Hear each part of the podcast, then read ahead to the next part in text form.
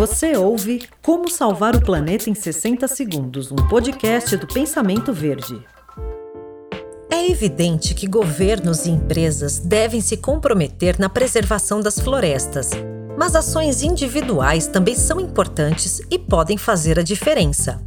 E sabe como você pode contribuir? Reduzindo o consumo de carne bovina. Você pode estar se perguntando o que uma coisa tem a ver com a outra.